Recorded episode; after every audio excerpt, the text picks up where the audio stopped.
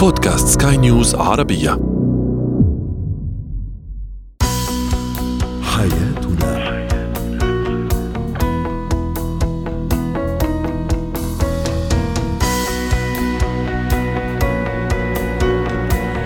مستمعينا الكرام أهلا بكم معنا إلى حياتنا فضاؤكم اليومي الذي يعنى بشؤون الأسرة وباقي الشؤون الحياتية الأخرى والذي يمكنكم الاستماع اليه عبر منصة سكاي نيوز عربيه dot com slash بودكاست وباقي منصات سكاي نيوز العربية الأخرى. شاركونا أيضا عبر رقم الواتساب 009 سبعة واحد خمسة ستة واحد ثمانية, ثمانية ستة اثنان اثنان ثلاثة. معي أنا أمال شاب اليوم نتحدث عن كيفية التخلي عن الاستياء والغضب في العلاقة الزوجية. أيضا في زينة الحياة ما صحت مقولة كل فتاة بأبيها معجبة؟ وأخيرا اتيكيت الحديث في الهاتف في العمل.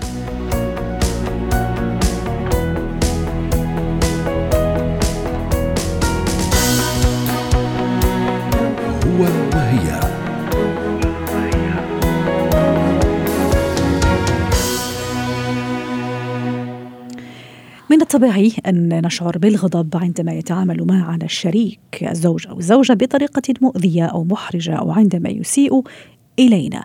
الشعور بالغضب من المواقف المزعجة طبعا وهو أمر طبيعي تماما لأن الطبيعة البشرية تتعرض للاستياء عندما تنتهك حقوقها أو تتعرض سلامتها للخطر. كيف أتجاوز أو كيف أتخلى عن الغضب والاستياء في العلاقة خاصة إذا كان السمة الدائمة في هذه العلاقة مع الشريك. رحبوا معي بالاستشارية النفسية والأسرية دكتورة كارين إيليا ضيفتنا من بيروت. يسعد أوقاتك دكتورة كارين دائما مستاءة وغاضبة في العلاقة الزوجية مع الشريك أو مع الشريكة كيف أتخلى عن هذا الاستياء أو الغضب؟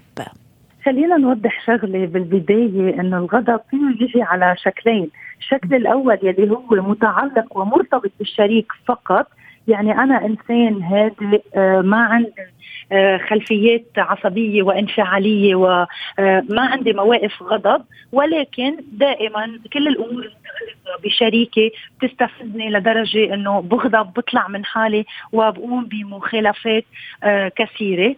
وفي الشق الثاني من الأشخاص يلي هن بطبيعتهم آه، أشخاص غاضبين. مستائين موقف ممكن ممكن يرجع يفعل أو يعزز الغضب عندهم. الحالتين المعالجة معها بتكون مختلفة. اولا إذا بدنا نحكي عن الحالة المرتبطة بالزواج فقط أنا بالبداية بدي أكون مدرك لماذا كل ما بكون آه، مع شريكي كل ما شريكي بي بيعمل فعل معين محدد أنا دائما بطلع من نفسي بطلع من حالي بنفعل بخانقه هل لأنه هو عم يستفزني زيادة عن اللزوم؟ هل لأنا لأنه أنا ما عندي قدرة على التحمل آه، هالعلاقة؟ هل لأنه أنا ماني جاهز إني آه، أعطيه بالعلاقة إني أحبه ولا غيرها كل ما أنا بدرك سبب مشاكلي وانفعالاتي وغضبي مع شريكي كل ما بعرف اتوجه باتجاه الحل.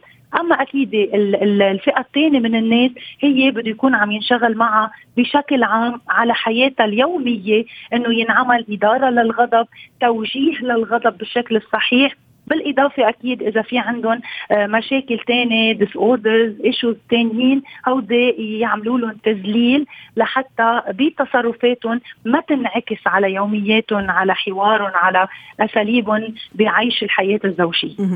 دكتورة كريم المصارحة أو الحوار أو المكاشفة أنه أنت كشخص أو أنت كشخص كزوج أو زوجة في بعض الأشياء أنا تغضبني منك أو تخليني أستاء أو تخليني أخرج عن يعني عن عن عن الطبيعية هل أيضا هذا من بين الحلول لاحتواء هذه المشكلة لاحتواء هذا الغضب الدائم وهالاستياء الدائم من العلاقة اللي أكيد سيسمم هذه العلاقة بشكل أو بآخر خاصة إذا في أولاد أيضا أكيد سيتأثروا بالموضوع أليس كذلك؟ هلا آه، آه، هيدي الشغلة اللي عم تقوليها كثير مهمة وفيها تكون حل ولكن فيها تكون سبب بتأزيم المشكلة كيف؟ إذا أنا شخص عم بجي بفوقيه مع شريكي لفرجيه إنه دائما أنت الأضعف وأنت اللي بتغلط وأنت يلي دائم العصبية والانفعال. وخاصة أيضا في ناس ما يتقبلوا الانتقاد وما يتقبلوا بشكل صريح مثلا بقول له أو بقول لها مثلا أنت مثلا آه، عم تعملي لي حالة من الاستياء وانت عم تعمل لي حالة من الغضب. ممكن في شوية يعني يتحسسوا من الموضوع. صحيح كنت وصلت لها تقول إنه بالمطرح يلي آه، أنا عندي صعوبة أتقبل الملاحظات وتحديدا في حال أنا بوجه ملاحظه لشريكي أو شريكتي هن ما بيقبلوها مني ولكن أنا دائما مصلح بالعلاقة وبدي أعتبر إنه شريكي مغلط وأنا بدي صلحه بالوقت ذاته وقتها بدي أعطي الملاحظة بالطريقة يلي ذكرتيها حضرتك بدي أكون حذرة. يعني أنا بعطيها اليوم للملاحظة بس ما فيني بكل انفعال آه أرجع عيدها. لأنه آخر شيء الشريك بيعمل blocage.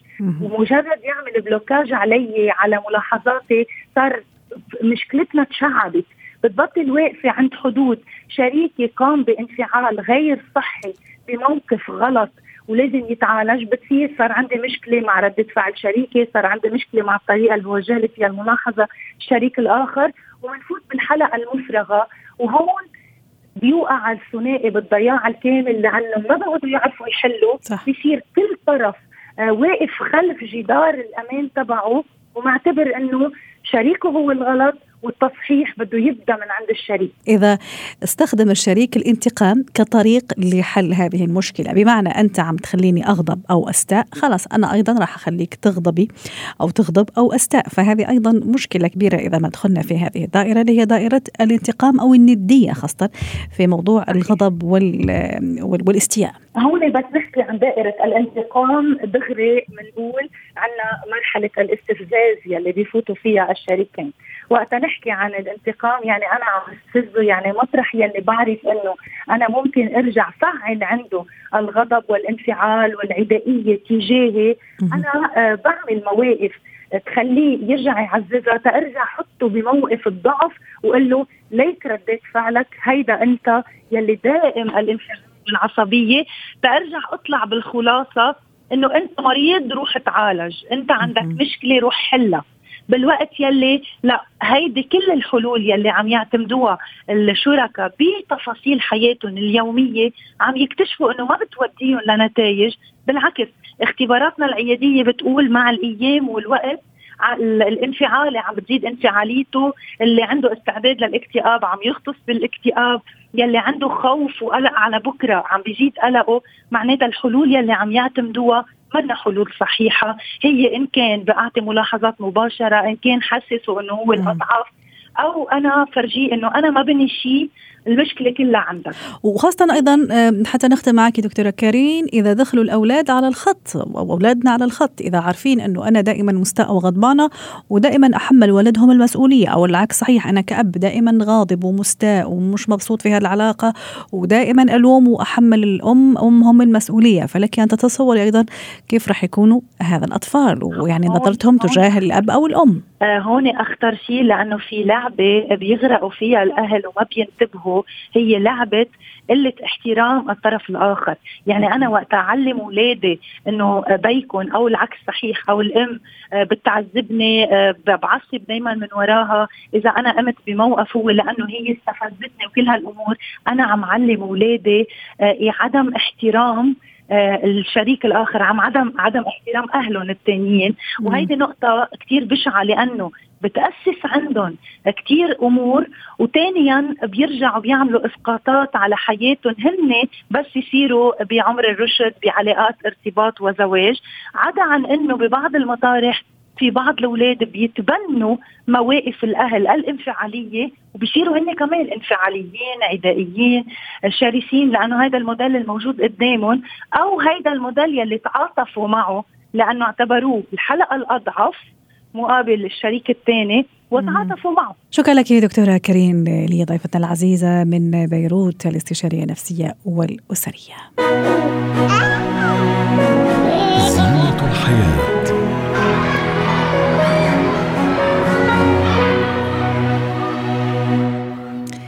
لطالما سمعنا المقولة التي تقول كل فتاة بأبيها معجبة. سنحاول أن نقف عند هذه المقولة نحللها طبعا من ناحية نفسية وتربوية. هل صحيح هذا الكلام دائما أو أحيانا؟ كان هذا أيضا سؤالنا التفاعلي على مواقع التواصل الاجتماعي على منصاتنا أيضا منصات سكاي نيوز عربية. دعوني أقرأ بعض التعليقات وأيضا أرحب بأستاذة لما الصفدي الخبيرة النفسية والتربوية سعد أوقاتك يا أستاذة لما. في بعض التعليقات وصلتنا بين مؤيد وأيضا غير مؤيد لهذه الفكرة أو لهذه المقولة. تعليق يقول نعم الأب بالنسبة لبنته أعظم شخص بالوجود. تعليق آخر البتول تقول لا أتفق. أيضا نعم طبعا الله يخلي لي إياه. وتعليق آخر يقول نعم أنا أوافق. أكيد الوحدة بتنعجب بوالدها. هو نعم هو أعظم شخص بالنسبة لي ليس دائما هذا تعليق أيضا آخر. وأخيرا نختم بتعليق. نعم لأنه شخصية البنت تكون من طبيعة علاقتها بأبوها. وأنا شخصيا أخذ طباع وخصال والدي رحمة الله عليه حتى في طريقة كلامه أستاذ لما نفسيا وتربويا ماذا يعني كل فتاة بأبيها معجبة؟ المقولة ربما تنم على أنه آه، نحن دائما نقول بأنه بعد عمر الست سنوات آه، يقل تأثير آه، وجود الأم ويكون أكثر وجود الأب بحياة الأطفال ليش؟ لأن الأطفال بعد عمر الست سنوات هم أخذوا أول ست سنوات الحاجة إلى الحب في حاجات عند الإنسان ثم في حاجة اسمها تسمى الحاجة إلى الأمان. وهي بتأتي من المثل الأعلى اللي عندنا إياهم بحياتنا. فعادة بعد الست سنين يتجه أنظار الأطفال نحو الأب باعتباره بأنه هو يشكل المثل الاعلى لو توافقت هي الصورة. وكان فعلا الأب هو يمثل يعني بطريقة صحيحة أو بطريقة مرضية للأولاد. فبالتالي فعلا هذه المقولة تصبح صحيحة لأنه يعتبر هو البطل الأول الأب بحياة كل فتاة.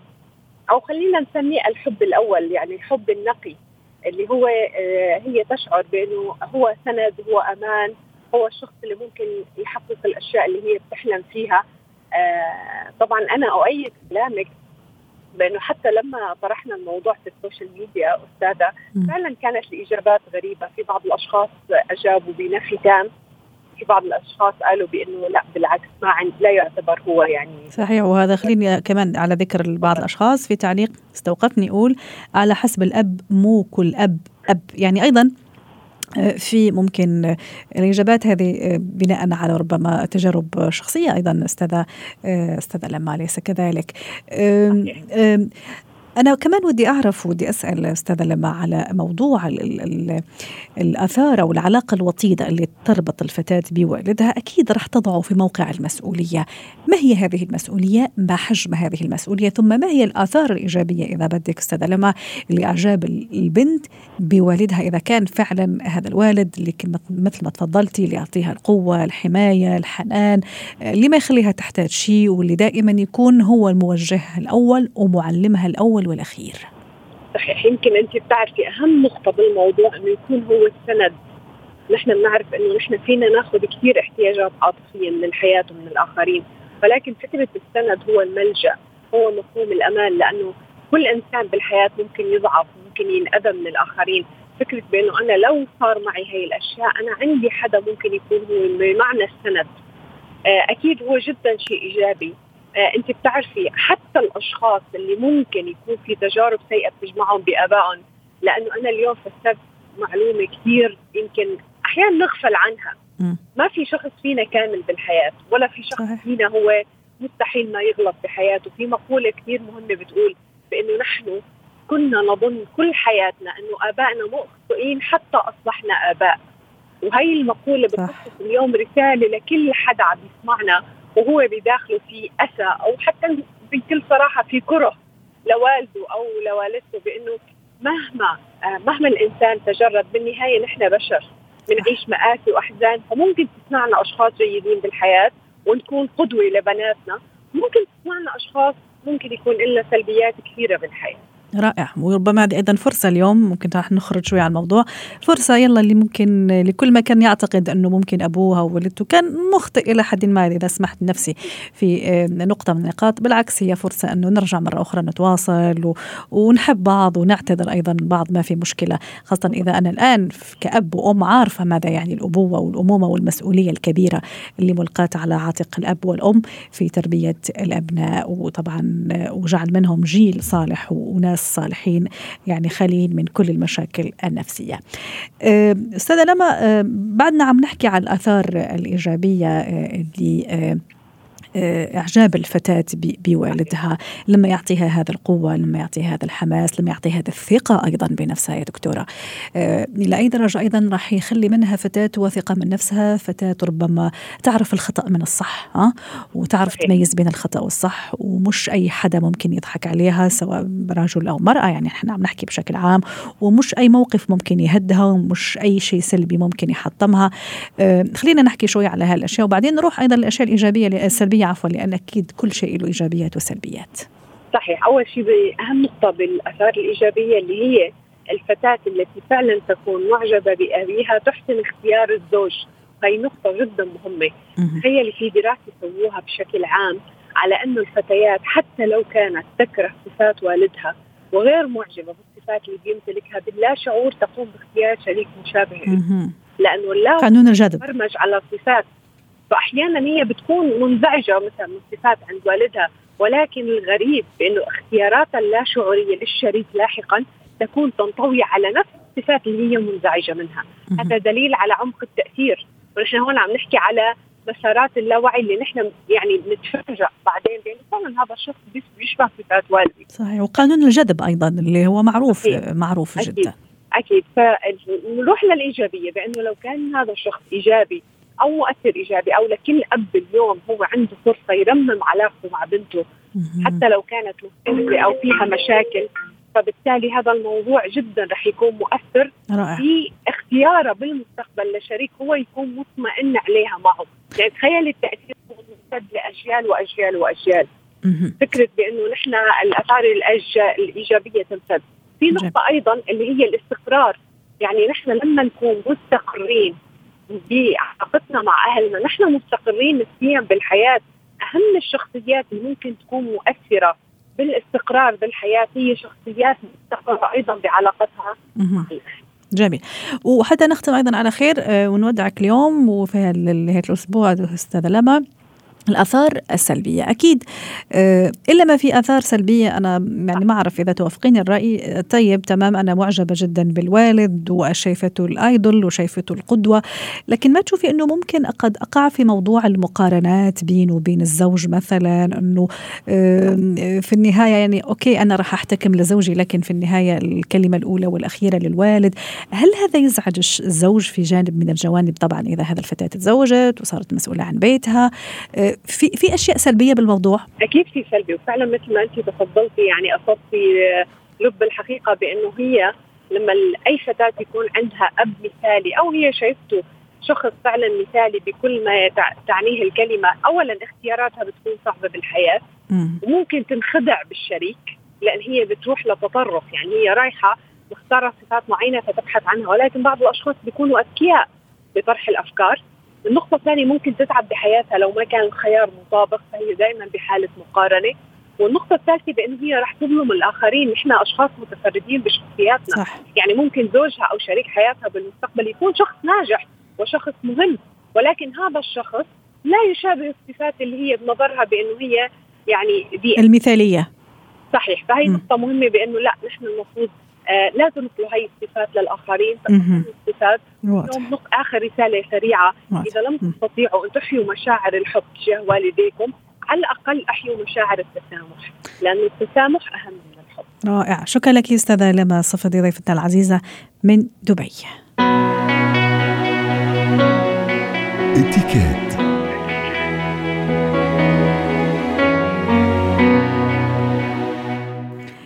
اليوم حديثنا عن الاتيكيت الحديث في الهاتف وأنا في العمل.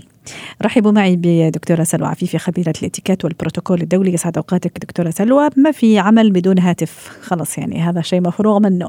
أحيانا أكون مضطر في العمل إني أرد على هاتف معين إني أجري مكالمة معينة سواء شخصية أو أحيانا أيضا الرد على مكالمة ممكن داخلية في بين الزملاء أو بين المكاتب أو بين الأقسام. آه، خليني أبتدي أول شيء بأنا مكالمة شخصية عم أعمل مكالمة شخصية أو أرد على أيضا مكالمة شخصية من البيت من العائلة من الزوج من الأسرة من الأولاد. الأولاد يعني من مين مكان لكن شخصية لكن في مكان عملي. ما هو الاتيكيت وقواعد التصرف والأداب؟ طبعا آه، خلينا نكون واقعيين. يعني أكيد لو أنا في مجال في مكان العمل 8 ساعات أكيد لازم حيجيني تليفون من والدتي من زوجي من حد من أبنائي طبيعي. م. يعني لا نمنع هذا نهائيا ولكن يكون بأصول. المكالمة تكون قصيرة جدا وللضرورة القصوى. يعني آه، ممكن أنا أطمئن عليهم أو إني أستقبل التليفون. آه، خليني أتكلم من بداية رنة الموبايل، رنة الموبايل اولا إحنا بنقول في الإتيكيت المفروض عند دخول مكان العمل إما يكون الموبايل على الصامت أو وضع الاهتزاز أو يكون صوته منخفض جدا يكون مسموع لي أنا فقط. المكالمة تكون صوتي أنا كمان يكون بوضوح للمتصل وفي نفس الوقت لا يكون مزعج لكل من حولي. وأيضا أحيانا الرنات أيضا أستاذة سلوى الرنات مزعجة مفزعة أحيانا. الرنات يعني أنا كان عندي مدير يقول لنا اعمل الرنة اللي انت عايزها بس أول ما تدخل مكان العمل خليها على الرنة اللي هي العادية الجرس العادي. وزي ما أنا قلت يعني هو الأفضل انه يكون على الصامت أو الاهتزاز أو صوت منخفض جدا. أما الأغاني والمش عارفة الترانيم و هذا كله ليس من الاحترافية. المكالمة تكون قصيرة مقتضبة آه للضرورة فقط للاطمئنان فقط. مش بالضرورة كل الزملاء آه إنه يعرفوا القصص الخاصة أو المشاكل الأسرية أو الأمور العائلية خاصة إنه أصبح حاليا معظمنا يجلس في cubical areas أو اللي هي الأماكن المفتوحة. هذه يعني يمكن سمة الأماكن العامة حاليا في العمل. فلا بد أن تكون المكالمات في أضيق الحدود والصوت يكون منخفض لا نسمع الآخرين كل ما يجري ويحدث. لكن أحيانا دكتورة سلوى يعني الواحد شوية يعني غصبا عنه إذا إذا إذا إذا يصح القول. ممكن أحيانا لا سمح الله مكالمة شوية مزعجة. ممكن أحد الأبناء صار له شيء في المدرسة. ممكن نعم. في مشكلة عائلية. فأحيانا الصوت ها يضطر إنه الواحد شوية يرفع صوته أو ينفعل أو يصدم قلت لك أحيانا في مثلا مكالمات مزعجة فكيف نعم. يكون التصرف في هذه الحالة حتى أيضا أتفادى الإحراج أوكي. وأنا في النهاية مع ناس ومع زملاء أكيد راح يسمعوا يعني. التصرف لو في مجال للاستئذان أو إني أنا مثلا أجلس في غرفة غرفة اجتماعات أو مثلا في مكان منفصل يكون فيه هدوء نوعا ما أو في خصوصية لا مانع ابدا. هذا شيء بالعكس جيد وصحي. الشيء الآخر إنه كمان نتحكم في ردود أفعالنا. يعني مش بالضرورة إنه كل شيء إحنا نكبر الموضوع أحيانا على فكرة. ممكن إنه نستمع من الطرف الآخر. طب نتحقق ما هو الموضوع بالضبط؟ هل يستدعي كل هذا الانزعاج وكل هذه الثورة؟ أو يستدعي مثلا إنه أنا أستأذن من عملي؟ ولا ممكن إني أنا أكلف شخص آخر يقوم بالمهمة؟ فايضا إحنا أحيانا نهول المواضيع. كثرة القلق.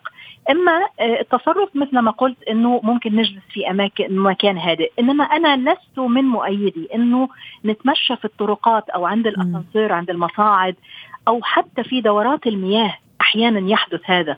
هذا ليس من الاتيكيت إنه إحنا نسمع كل الناس ما يجري أو الماره في الطرقات أو في هذه الأماكن فهي أماكن عامة تعتبر. واحيانا ممكن البعض يخلص معاملة بنكية أو أي شيء مع جانب آخر أو جهة أخرى في, في العمل وأيضا هذا ممكن الناس راح تعرف الأشياء الخاصة الموجودة طبعا. يعني.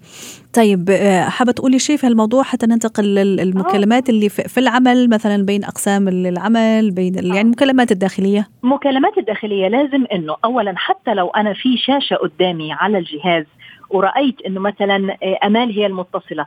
وسي مثلا أنا بيني وبين أمال مثلا أنا أدلعها باسم معين. ليس من الاحترافية ابدا إنه أنا أرفع التليفون وأقول مثلا آه هاي أمولة. لأنه أحيانا يحصل إنه ممكن اللي يستخدم تليفون أستاذة أمل مثلا هو مديرها ممكن أحيانا. وعلى فكرة أنا بتكلم ليس فقط من قواعد الإتيكيت من أشياء حدثت بالفعل. فلا بد أن يكون هناك احترافية إنه أنا مجرد اولا الرد من أول رنة ثاني شيء إنه أنا أقول تعريف بنفسي آه سلوى صباح الخير كيف أقدر أساعدك مثلا أو هاو كان اي هيلب يو أو بعد كده أستمع منك ومن ثم آه أفيدك ب يعني ما تريدين أو المساعدة. آه فمهم جدا كمان خلو الفم من أي مأكولات مشروبات من العلكة من أي ضجيج حولي أو من إني مثلا أنا بكلم شخص جنبي ورفعت التليفون وتركتك على الانتظار. غلط. أه. إحنا دايما بنقول لفظ أو تعبير أول ما نرفع سماعة التليفون أو نفتح الخط كأنه انفتح ستار المسرح. تخيل. صح. و once إنه انفتح ستار المسرح يعني خلاص إحنا على الهوا زي ما أنتم بالضبط on air. وقديش أيضا إنه آه، الشخص راح يشوف ابتسامتي من خلال صوتي أيضا. آه وأنا عم آه زي ما تفضلتي ممكن. أنا اللي أجري المكالمة أو أنا اللي أستقبل المكالمة يعني أنا اللي أرفع سماعة التليفون. صح. طبيعي إنه إحنا لما بندرب الناس في ال call center بنحط قدامهم مراية على فكرة وبنقول لهم إنه شوف نفسك أه. أنت مبتسم. يعني أنا بكلمك وأنا مبتسمة شوي دلوقتي. مخارج الألفاظ بتطلع يعني كل لفظ أو كل حرف بياخد حقه في التعبير أو وضوح الصوت خاصة إنه إحنا في التليفون مفتقدين الجزء البصري فإحنا لا نرى الآخرين فإذا مهم إنه نعكس هذه الصورة الحلوة لأنه تون الصوت يتأثر أيضا. تخيلي لو أنا مثلا جالي تليفون وأنا نايمة مثلا أكيد الصوت بيكون الأحبال الصوتية بتكون مرتخيه أيضا. صحيح. الجلسه مهمة الابتسامة مهمة ال facial expressions ال body language لغة الجسد وتعبيرات الوجه مهمة جدا. الابتسامة حتى لا يظهر علي آه، مثلا التأفف أو آه، يعني يعني شيء سلبي أمام المتصل نعم. شكرا لك دكتورة سلوى عفيفي خبيرة الاتيكيت والبروتوكول الدولي ضيفتنا العزيزة من القاهرة. ويسعد أوقاتك. حياتنا.